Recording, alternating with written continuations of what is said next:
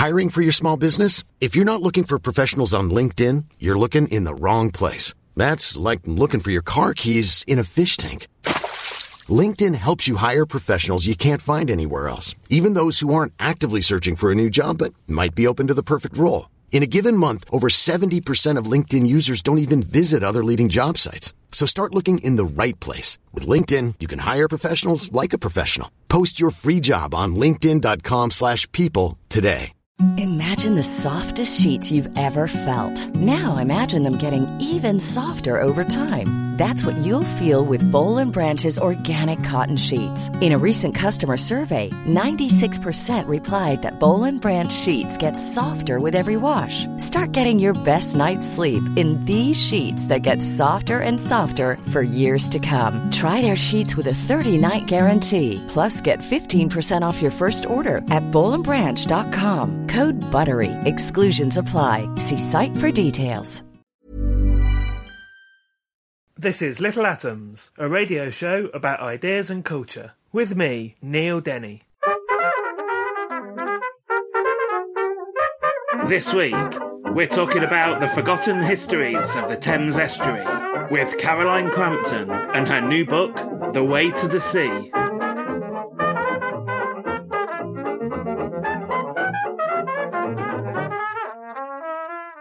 Caroline Crampton is a writer and editor who contributes regularly to The Guardian, The Mail on Sunday, and The New Humanist.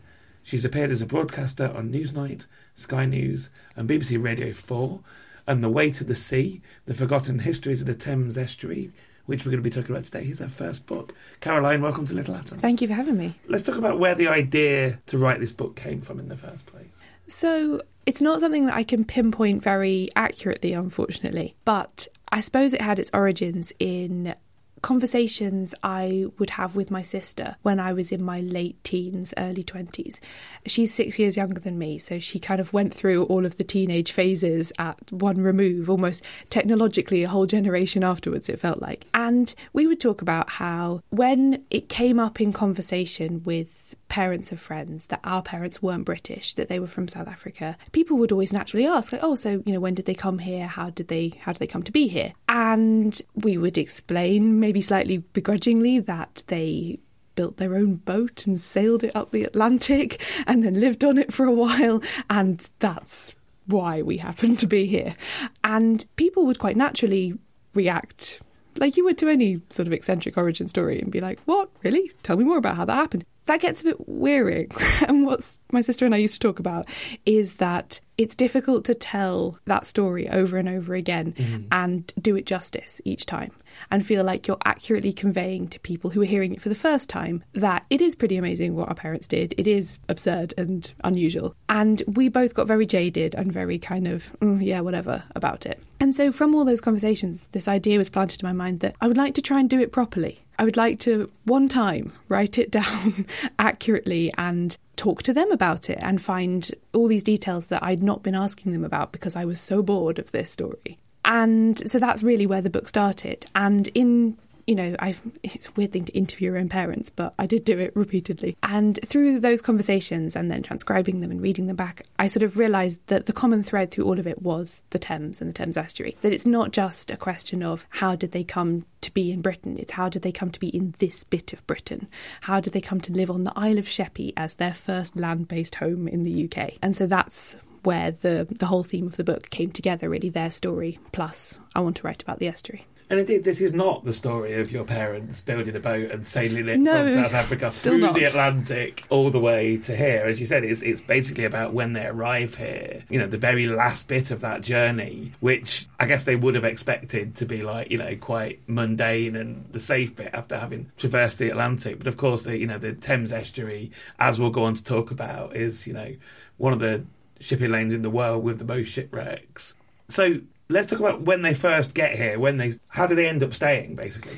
So their very first landing in Britain was actually down in Cornwall in mm-hmm. Falmouth because if you come up the Atlantic that's kind of the first place you get to. And then they spent uh, I think 4 or 5 months kind of just cruising around. This you know they weren't initially thinking that this was like a long-term emigration. Mm. They were thinking you know we've saved up we're in our late 20s, we'll have a couple of years as a kind of career break, we'll do casual work, and we'll just see the world. And so they sailed all around the coast of Britain, uh, they went to Scotland, they went around Ireland, and then it sort of started being winter. And I don't think they'd really got their heads around the fact that winter really means winter in Northern Europe. Uh, they'd never been here before. So they decided that they would moor the boat in central London and get whatever jobs they could for the winter and then, you know, see where they were after that. And so they gradually brought the boat all along the south coast of Britain, up the English Channel, then round the coast of Kent and into the Thames, uh, sort of hugging the North Kent shore. There's various different channels you can use to get into mm. London, but they used that one. And yeah, then they spent the winter in St Katharine's Dock, um, right by Tower Bridge, and this was 1984. Winter. So St Katharine's Dock does not look anything like what St Katharine's Dock looks like now at that point, obviously. No, I mean now it's got uh, you know bougie shops and restaurants in the old warehouse buildings, and I think the converted flats go for millions of pounds. And also just the boats that moor there, mm-hmm. you know, mm-hmm. these huge super yachts and stuff. None of that when they were living there. People on houseboats, broken bits of Thames barge, you know, uh, the occasional visiting group of Dutch yachtsmen over for a holiday, that kind of thing. And then they moved down to the North Kent coast eventually, settled down there. You'd, father gets a job. Um, and so you basically grow up on the Thames estuary you know they've obviously moved into a house by this point, but you spend a lot of time on boats with them on the estuary, don't you? That's right. Yeah. So the boat that they built in Cape Town called Scherzo, they you know still had until I was about 12, and then they sold it and got a different one. Uh, so there's always been a boat. And yeah, so my dad is an engineer and he got a job at the steelworks on the Isle of Sheppey. And uh, my mum got a job down there as well. So I think the steelworks, it was one of those old fashioned things that probably doesn't happen so much anymore. But I think the steelworks actually got them a house in that kind of company town quite way. So their first home was near Minster on the Isle of Sheppey. Uh, still had the boat nearby every weekend. And it's just one of those stated facts of their lives. So the whole time my mum was pregnant with me, she would sail. You know, I think I was six weeks old the first time I was taken on the boat. And then from then on, it was all free time, all holidays, all weekends were spent on the boat. So I live on the other side of the Thames estuary mm. at the moment in Southend, although not for much longer as it happens. But and I love it. You know, I, I am not from that area, but you know, I've lived there for about ten years, and that whole end of the Thames estuary is one of my favourite places in the world now. I absolutely love it. I'm obviously a bit weird because it's it's there's not a lot of people who share that opinion, is there? No, it's an unusual place to love. And there are different reasons for that. And I sort of tried to get at some of them through the process of writing the book. And I think one of the main ones is that to a lot of people, just what the landscape looks like is quite off putting. And if you haven't seen it, that's just because it's very flat and marshy and muddy, and some in some sort of states of the tide and light, you can't really see where the water finishes and the land begins and the land finishes and the sky begins. And those it, are the best bits. Though, yeah, I think so too. But I think well, someone once said to me that part of the Thames Estuary's problem is it's really hard to photograph. And I do think there's a lot in that, that it's very hard to take a good. To make look pretty. Yeah, to take a picture that captures that. And actually, the person who said that to me is a photographer. He took the picture that's in the front of my book because I think he's one of the few people that is really good at that. But, you know, he has to wade right out at low tide in order to get those shots. And, you know, you can't take a good snap of it from just casually on your phone. And so, therefore, it's hard to communicate that it's gorgeous, I think. And then there are other secondary things. Like, um, it's much better now, but there are still places out in the Thames estuary that are quite hard to get to, mm-hmm. even if you have a car. You know, the public transport is not great, even though you're so close to London. Until quite recently, it smelled quite bad. Pollution and sort of industrial waste and so on is a big theme of the Thames estuary. And then also, it depends on your attitude to sort of industrial architecture, I think. I think there is a small but growing group of people who recognise stuff like Battersea Power Station, uh, you know, the Tate Modern Building, and that kind of thing as really interesting architecture that it's worth appreciating. But there's long been a, should we call it the Simon Jenkinsy school of thought that says cover it up, knock it down, hide it away. So the book contains an exploration of the you know the entire length of the Thames from its source to the estuary. But the final section is a boat trip that you take back with your parents mm-hmm. from that well from Limehouse, but you know, let's say from St Katharine's Dock where they first lived. Incidentally, the reason why it's not St Katharine's is because it was too expensive. Mm-hmm. it would I, I, would have liked St Katharine's for the symmetry, but I couldn't even I couldn't get in because it was full, and even if I had been able to, it would have been prohibitively expensive. The actual boat part of the of the journey, I want to spend some time before we talk about the things you see and the history, and we'll go back and look at. We'll spend some time you know back up on the rest of the Thames as well. But I want to talk about the actual planning of that trip. So when you decided you were going to do this, how do you how do you set about planning it? So I think the first thing I did was tell my parents and well, ask them if they would be interested in taking part. Fortunately, they were. And then there were all kinds of boring logistical things to balance like you know when is a free weekend when everyone can be in the same place. And you know they had to bring they keep their boat in Ramsgate now um, sort of right round the the corner of Kent. So you know they had to bring it up first so that we could come out. So it was a you know a couple of days of of effort for them. And then once we narrowed down a date and got the state of the tides worked out because that the tide is a big deal in the Thames estuary and even if you're going to motor some of the way which we did you don't really want to be doing that into an adverse tide just because it takes so long and it's not very pleasant.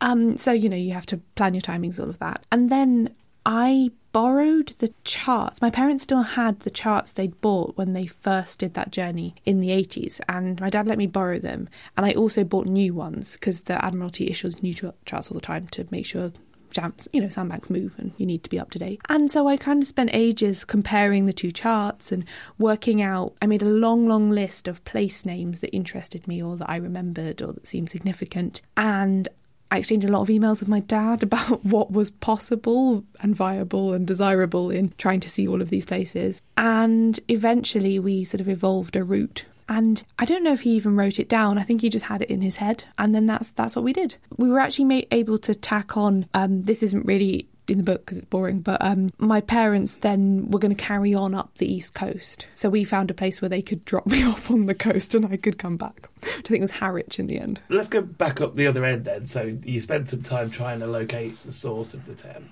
Yeah, so this was actually it wasn't in my original proposal for the book. I was just going to write about the Thames estuary and. I felt quite felt quite militant about that because if you're interested in this area and if you've ever explored any other books that are about the Thames, they will claim to be about the whole Thames, mm-hmm. but they won't men- they either won't mention the estuary at all or there'll be a small epilogue. So Peter Ackroyd's The Sacred Thames is a really good example of this, which I otherwise think is a great book. But there's a small I think it's 6 pages called Downriver right at the end. Everything from Woolwich is downriver. And so I felt quite strongly that I wanted to be the corrective to that and that I wanted to expand the downriver section into an entire book. And then when I was having early discussions with the publisher and stuff, they said, well, yes, absolutely, you should do that, but you should show people where you've come from first. And so that's, and I, I like that as an idea that where other books were weighted in the opposite direction, I wanted to get through the whole of the Thames to, say, Woolwich a bit ish quite quickly, first couple of chapters, and then the whole rest of the thing could be the estuary in detail. So that required me to actually go and work out where the Thames starts, which is not something I'd ever done before. And there are two sort of competing claims for the source of the Thames. Uh, there's one at a place called Seven Springs in Gloucestershire, uh, which is actually, I don't credit its claim because I th- it's actually the source of a tributary to the Thames, I think. And then what I think is the actual source of the Thames is a, a little village called Kemble in the Cotswolds. Uh, it's about a half an hour walk from the station if you want to go and find it. There's a plaque in the field. Unfortunately, at the time I went, and from my understanding, most of the time, you can't actually see the river at Kemble. It runs underground for about two or three miles, depending on how much rain there's been recently. Mm. Probably re- at the moment, you can see it there, but it has to be really wet and boggy. But yeah, it's a strange experience actually because because the river's there sometimes it flows on the above ground sometimes there's a there's a stream bed and there's all of the things you would expect in the landscape like trees that sort of arch over it. And there's just nothing there. There's no you can walk down the riverbed. It's empty well, I must admit, Caroline, I'm also keen to dispense with the the bit that's about the, the, the non-tidal Thames and then get us down to the mm-hmm. estuary as quickly as possible. But one thing I do want to talk about, because the book is about, you know, yourself and your history with the river, let's talk for a moment about the section of the river that flows through Oxford, because you have a different relationship with that part, don't you? Yeah, so I hadn't seen that part of it. I'm trying to think. I don't think I'd seen anything of the Thames above London before I went to university in Oxford when I was 18. And to start with, I couldn't really connect the two because the river in Oxford and its surroundings is, well, it has a whole separate name. You know, it's called the Isis, even though it's the same river. Oxford likes fancy words for stuff. And it's, you know, it's this beautiful sort of pastoral stream. People do punting and rowing, and it's just so, you can't in your head think this is the same place where the Montgomery wreck sticks out by the Isle of Sheppey. It just doesn't it make sense, but it is the same place. And, you know, I've I've looked back now and I think when I was going to university, I was so incredibly clueless. Like no one in my family had been to university in this country before. I knew that, you know, Oxford was a thing you tried for and, you know, only a few people people got to go and you were lucky if you got in. But I didn't read anything about it or about the other kinds of people who went there or anything. And I got there. I'd also just been diagnosed with cancer about nine months before, so I was sort of dealing with all of that as well. And I found the whole thing overwhelming, to be honest, and not particularly pleasant. So the river became quite an important way of feeling normal. So I used to just sort of take myself off for a few hours and go. And there's a you know great river path that runs for miles all the way through the river in Oxford, and I would just go and sort of wander up and down there, and then I would go back to college and pretend to be fine again.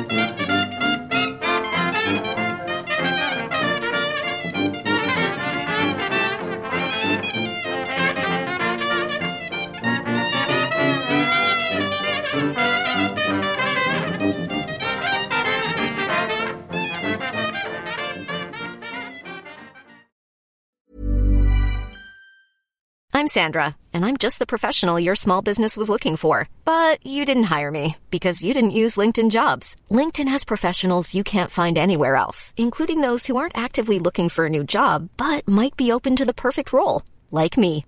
In a given month, over 70% of LinkedIn users don't visit other leading job sites. So if you're not looking on LinkedIn, you'll miss out on great candidates like Sandra. Start hiring professionals like a professional. Post your free job on linkedin.com slash people today.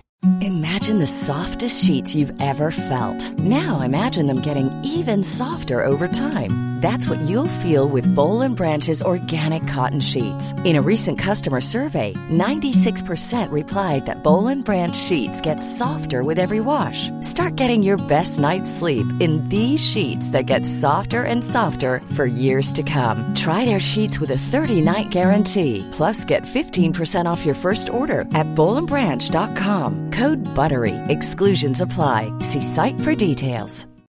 Since 2013, Bombas has donated over 100 million socks, underwear, and t-shirts to those facing homelessness. If we counted those on air, this ad would last over 1,157 days. But if we counted the time it takes to make a donation possible, it would take just a few clicks. Because every time you make a purchase, Bombas donates an item to someone who needs it. Go to bombas.com slash ACAST and use code ACAST for 20% off your first purchase. That's bombas.com slash ACAST, code ACAST. You're listening to Little Atoms. I'm Neil Denny. Today I'm talking to Caroline Crampton, and we're talking about her book, The Way to the Sea The Forgotten Histories of the Thames Estuary. And so, Caroline, let's zoom ourselves all the way back down to roughly the area of the Thames Barrier, mm-hmm. which you visit and you talk to its chief engineer. I want to, in a minute, talk about the famous flood of 53, which uh, inundated Canvey Island, which is near where I live. But let's talk about some previous floods, because they're all through history there has been terrible floods sometimes mm. every you know once every 100 years or so yeah and something when i because i knew of the 1953 flood i didn't I'd never really heard of any of the ones before. And when I started sort of doing proper research for the book, I just came across this repeating pattern that every time the Thames had a major flood, it was the worst time it had ever happened until the next time it happened. And yet no one ever did anything about it. No one, you know, stopped people living in houses that were prone to be flooding or stopped building important buildings right next to the river.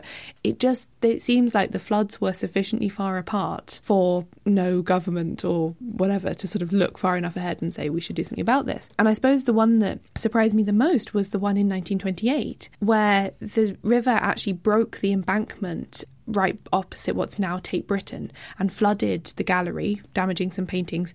Uh, I think it's about a dozen people died in basement flats in Pimlico because the water just filled up faster than they could get out. And, you know, loads, hundreds, thousands of other people had to be evacuated because their houses were submerged.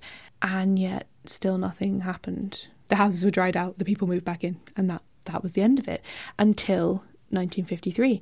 But you can go back centuries and centuries. I found some of the stories very amusing. Like there's some stuff from the sort of 13th and 14th centuries of lawyers who worked in Westminster Hall um, punting about the place in boats because the river had risen, or you know the water draining away and fish being left on the floor. So it's just been going on for a thousand years roughly that you can get written record for and but it wasn't until uh, what happened in 1953 that uh, you know there was a sort of major state effort to start protecting buildings and people. And so, what happens in 1953? A horrible coincidence of uh, low pressure out in the North Sea, a very very full river because of uh, heavy rainfall, and then a really really high spring tide. So you get a kind of storm surge, I suppose would be the word for it, coming in with the uh, the flood tide is you know feet meters higher than it usually is, and that's dreadful in its own right, but what's almost worse is that each community along all along the eastern coast of England and in through the estuary sort of experienced that sudden recognition that water was coming at them on their own. And there was no system for the people out in Lincolnshire to warn the people inside what was coming. So there was no preparation, there was no evacuation before the event. And there was terrible loss of life. About 300 people in total in Britain died. Some of them drowned, and some of them managed to get out onto the roofs of their houses and then died of exposure before they could be, you know, taken taken off by the emergency services. So it was horrible and dreadful, and you know, many hundreds of thousands of pounds worth of damage done. And uh, after that, I think at least um, what Andy Batchelor, who's the director at the Thames Barrier, said is that after that there was some recognition that we couldn't have that happen again it's obviously still decades before the Thames Barrier is, you know, yeah. is, is, is, built and open. But this is, a, you know, an, an, enormous engineering undertaking with actually, you know, innovative, revolutionary hydraulics, and that sort of had to be invented mm. for it. And there's this thing; it's out there. I mean, it is sort of a bit in the middle of nowhere, but it's this incredible, huge thing. And yet, we just don't really like. No one goes to visit it. We don't really think about it. No, the people there would love you to go and visit, though. It's very sweet. They have a visitor centre, they have all these displays explaining the engineering history of it and stuff about what I've just been saying about the 1953 flood. But yeah, they I think they get school trips. But they don't really get, you know, your average tourist, uh, which is a shame because it is really interesting. They do have an annual test closure that they try and invite the public to go to, where they they just close it without there being a need for it in order to check that everything's working okay. So if you are interested in seeing what it looks like when it closes, that is worth going to. But um, but yeah, it's it's one of those things where the reason why I think people don't really know that it's there is because it's working. You would know about it if it broke. No, I've said I, I really love the Thames estuary, but I'm not really going to sell it because we are going to talk about sort of death and yeah. destruction for for a bit. I want to talk about the um, the 1878 Princess Alice disaster, which again I, I think is a thing that's pretty much forgotten but incredible, like an incredibly destructive accident. Yeah, and if the most famous shipwreck in Britain is like the Mary Rose or something, this is so much more interesting and so much more horrible. If that's how you like your history, you know, it, has got everything. But yeah, so this was um, this was 1878, a pleasure steamer that had been down to Gravesend with about 900 people on board just as a day trip. There were sort of pleasure gardens in Gravesend that you could go and visit. And on the way back up, it hits midstream a massive coal ship called the Bywell Castle. The Bywell Castle, incidentally, doesn't really have a scratch on it, but the Princess Alice breaks in half and it was already overloaded. I think it was only really meant to have about 650 people on it. So it's very top heavy. And yeah, this little steamer breaks in half and everyone ends up in the water and almost everybody dies, which in itself is awful. But the really horrible part is that this happened as it complete by coincidence, it happened right at the point where there are these two pumping stations, sewage pumping stations that face each other across the river. And the way London sanitation worked at this point was that Joseph Bazalgette had built his amazing new sewers, his amazing embankments, and they were pumping all of London's sewage east to these two pumping stations. And then at high tide, twice a day, they would shoot it out into the river, right at the point, the slack point after high water, right before the river starts to flood out again. And then the idea being that that tide would take all the gross stuff away. And these people ended up in the river right at the moment just after the start. So, yes, they did drown, but they didn't drown in water. And there was some really horrible stuff. The newspapers at the time, to be fair, covered it a lot. The Times, in particular, seemed to have taken it up as a big campaign and they were calling on politicians to do something and all of this. But that hasn't really made it into the history books subsequently. But yeah, horrible stuff like um, about 120 of the bodies were just never identified because they were just too disfigured by the awful stuff they'd been immersed in. And you know the undertakers had to build specially large coffins because people had swelled up so much. Like it's really grim. And yeah it would have been bad without the sewage but the Thames isn't that uh, isn't that wide and it doesn't flow that fast at that point. So more rescues could have happened if it weren't for that. Yeah let's talk about a nicer thing before we come to another shipwreck a woman called Margaret Ursula Jones. There's as you discussed in the book you know people can just go down in central London, you can go down to the river when the tide's out. Often just find stuff that's been, you know, like mm. tiny archaeological finds that have signs of civilization going back, you know, centuries. But this woman, Margaret Ursula Jones, did this on a rather massive scale. Yeah, so she was what was known what's known now as rescue archaeology, which is this sort of element of archaeology where once you've identified something is down there, you just get it out as fast as possible because some building or industry is going to make it inaccessible. In this case, this was at a place called Mucking in Essex, and they I think it was actually really pioneering um, aerial photography. Initially, someone spotted it in aerial reconnaissance that the Luftwaffe had done during the war, and then afterwards, you know, they were able to see right there's something down there we can see in these photographs, and they found this incredible multi-layered settlement over about three thousand years, uh, sort of from like Neolithic right through to sort of early Roman and Anglo-Saxon, uh, with burial chambers and settlements and just the whole nine yards, everything. And it's so unusual, I think, for there to be multiple settlements on top of each other like that, that they decided that the gravel pits that were going to be built on top of this, they couldn't build them until this had been properly excavated. So Margaret Jones was in charge of the effort to do that. And it turned in, I think it's Europe's largest ever archaeological dig in terms of the thousands of people took part in it. She had a shoestring budget. So she put out a call across Europe for students, particularly history and archaeology students, if you want some experience, you know, I can give it to you. And so it was this strange kind of hippie encampment on this archaeological dig. They lived there year round for 12 years, I think, and found some extraordinary things. Um, you can see one of the beakers they found it's on permanent display in the British Museum, um, and there's lots of other stuff in the Museum of Essex in Thurrock.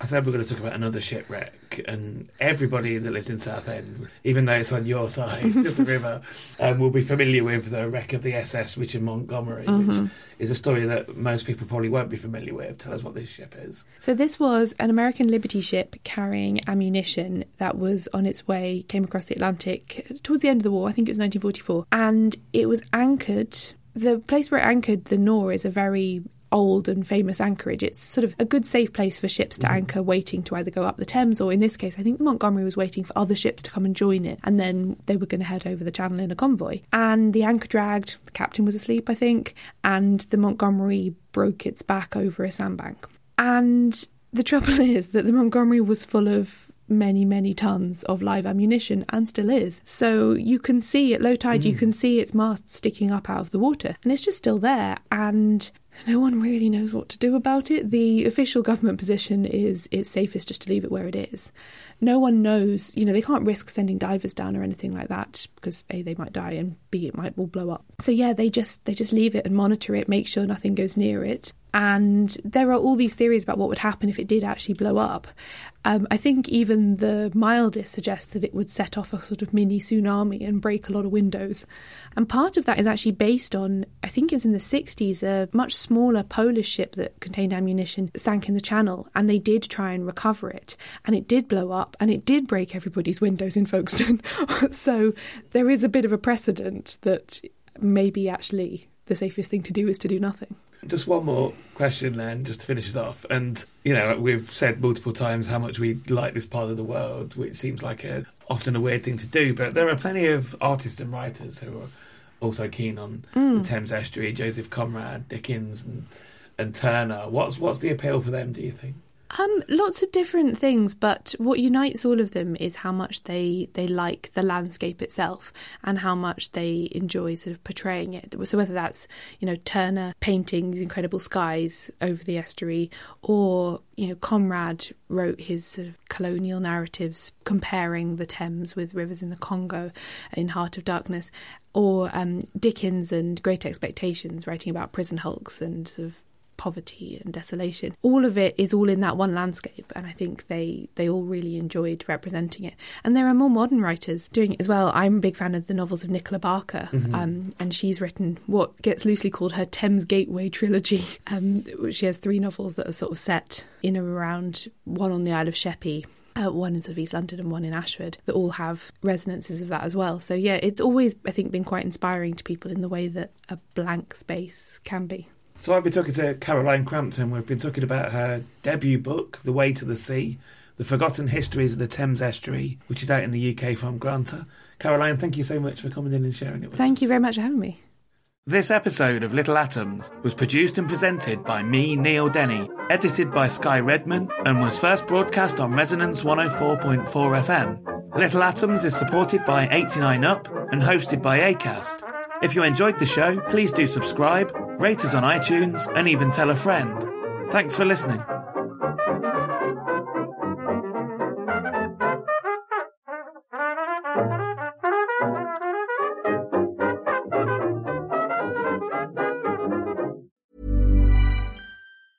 Even when we're on a budget, we still deserve nice things.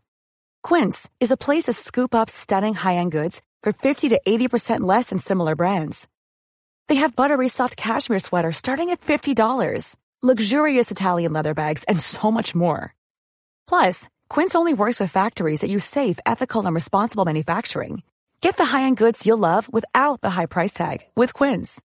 Go to quince.com/style for free shipping and 365-day returns. Even when we're on a budget, we still deserve nice things. Quince is a place to scoop up stunning high-end goods for 50 to 80% less than similar brands. They have buttery soft cashmere sweaters starting at $50, luxurious Italian leather bags, and so much more. Plus, Quince only works with factories that use safe, ethical, and responsible manufacturing. Get the high-end goods you'll love without the high price tag with Quince.